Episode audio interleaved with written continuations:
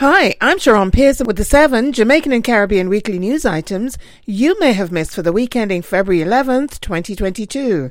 These news items are brought to you by Jamaicans.com.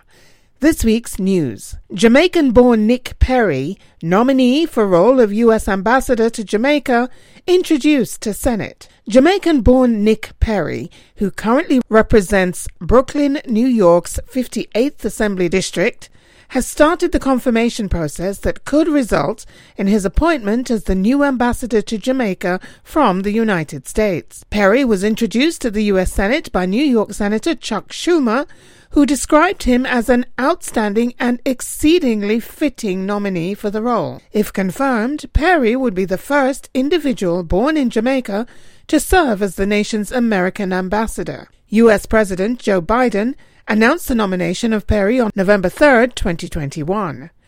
Perry migrated to the U.S. in 1971 and served in the U.S. Army for two years in active duty and four years in the reserves. In the New York Assembly, Perry is a member of the Rules, Ways and Means, Codes, Banks, Labor, and Transportation Committees. He is also the former chair of the New York State Black, Puerto Rican, Hispanic, and Asian Legislative Caucus. Jamaican government plans to spend billions to build new police headquarters in Westmoreland. The government of Jamaica will spend almost $2 billion over a three year period to construct a new divisional police headquarters in Westmoreland. The amount includes $700 million that has been provided in the budget for the pending fiscal year that starts on April 1, 2022. Some $900 million is earmarked for spending in the period 2023 through 2024 and 250 million in the period 2024 through 2025. The new headquarters represents a portion of the government's efforts to improve police facilities. The project had been included in the 2021 budget, which provided an allocation of $200 million for the project, later revised to 180 million. This week's Caribbean news Grenada marks 48 years of independence. The Caribbean nation of Grenada celebrated 48 years of independence with a military parade at its national stadium with the theme Overcoming Our Adversity, Safeguarding Livelihoods, Protecting Our Future. The celebration featured several speakers who described its historic struggles and its path to a more prosperous future. There were no guests permitted to attend the celebration because of the COVID 19 pandemic, but many took part in a live broadcast of the parade. Prime Minister Dr. Keith Mitchell noted the way the pandemic had changed their lives forever and also used the opportunity to express concern about the rate of vaccinations in the country and encourage Grenadians to get vaccinated. He also spoke of national pride, the return of in person learning among students, salaries for frontline public health workers, and plans for the government to absorb any rise in fuel prices above EC $15 per gallon. Are you ready to reach the world with your event, business, or product? This weekly news summary is syndicated to over 60 radio stations worldwide. We invite you to become a sponsor today. Contact us at news at jamaicans.com. This week's Diaspora News. Jamaican government works to ensure safe departure of students from Ukraine. The government of Jamaica announced that 42 students who were pursuing their studies in Ukraine will be able to leave through Germany without getting a visa. Concerns about the safety of the students had arisen as fear of a Russian invasion increased. According to Robert Morgan, Minister without portfolio in the Office of the Prime Minister, some students were not registered with Jamaica's embassy in Germany, but they do not need visas to travel through Germany on their way to Jamaica, so they will be able to exit Ukraine easily should the need arise. This week's business news. Runway extension contract for Sangster International awarded. Lagan Aviation and Infrastructure and H&J Martin joint venture have been awarded the contract for the runway extension and establishment of runway and safety area or RESA at Sangster International Airport, SIA. The contract is worth $34 million, and the entire project has an estimated cost of $70 million.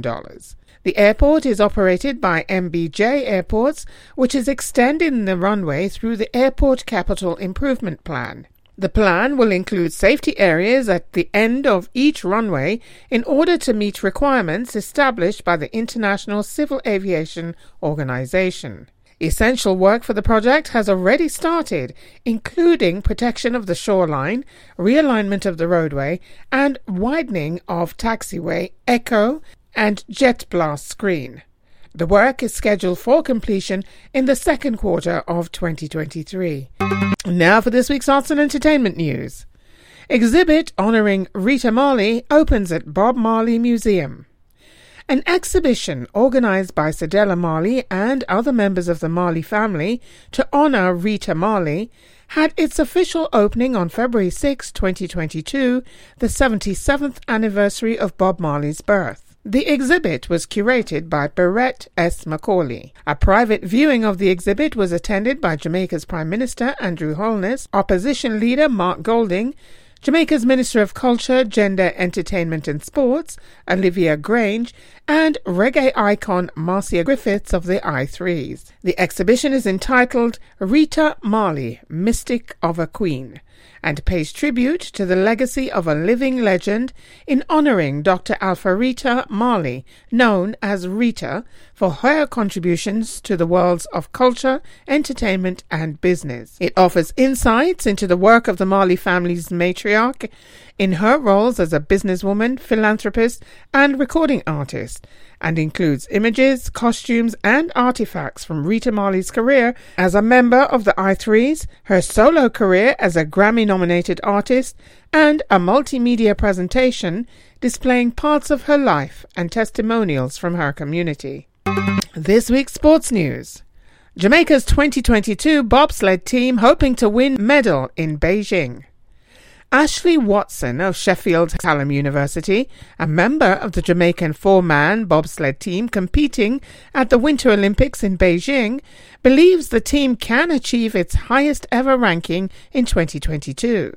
This is the first time in 24 years that Jamaica has qualified for the Winter Games. Watson says there is no point in entering a competition unless the goal is to win a medal. Jamaica's first bobsled team became an international sensation in 1988, but a crash ended their hopes of medaling. A Jamaican team last qualified for the Winter Olympics in 1998, finishing in 21st place. Its best finish was in Lillehammer in 1994 when it finished 14th. The 2022 team comprises Matthew Wekpe, Nimroy Turgott, and Lieutenant Corporal Shanwayne Stevens, in addition to Watson, who believes they will do well. The four man bobsled event is scheduled to begin on February 19th, 2022. Thank you for listening to the Jamaica Weekly News Summary brought to you by Jamaicans.com. You can listen to this podcast again at Jamaicans.com. We invite you to become a Weekly News Summary sponsor. Contact us at news at Jamaicans.com.